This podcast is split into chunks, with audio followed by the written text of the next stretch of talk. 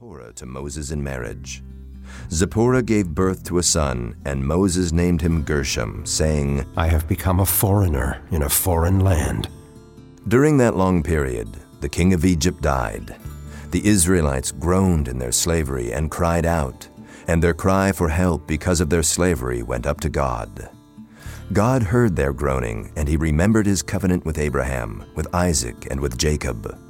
So God looked on the Israelites and was concerned about them. Now Moses was tending the flock of Jethro, his father-in-law, the priest of Midian, and he led the flock to the far side of the wilderness and came to Horeb, the mountain of God. There the angel of the Lord appeared to him in flames of fire from within a bush. Moses saw that though the bush was on fire, it did not burn up. So Moses thought, I will go over and see this strange sight, why the bush does not burn up. When the Lord saw that he had gone over to look, God called to him from within the bush.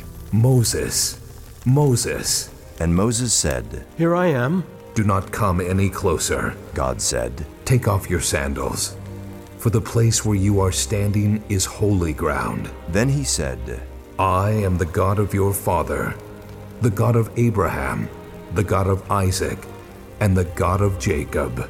At this, Moses hid his face, because he was afraid to look at God. The Lord said, I have indeed seen the misery of my people in Egypt. I have heard them crying out because of their slave drivers, and I am concerned about their suffering. So I have come down to rescue them from the hand of the Egyptians, and to bring them up out of that land into a good and spacious land, a land flowing with milk and honey, the home of the Canaanites, Hittites, Amorites, Perizzites, Hivites, and Jebusites. And now, the cry of the Israelites has reached me, and I have seen the way the Egyptians are oppressing them. So now go. I am sending you to Pharaoh to bring my people, the Israelites, out of Egypt.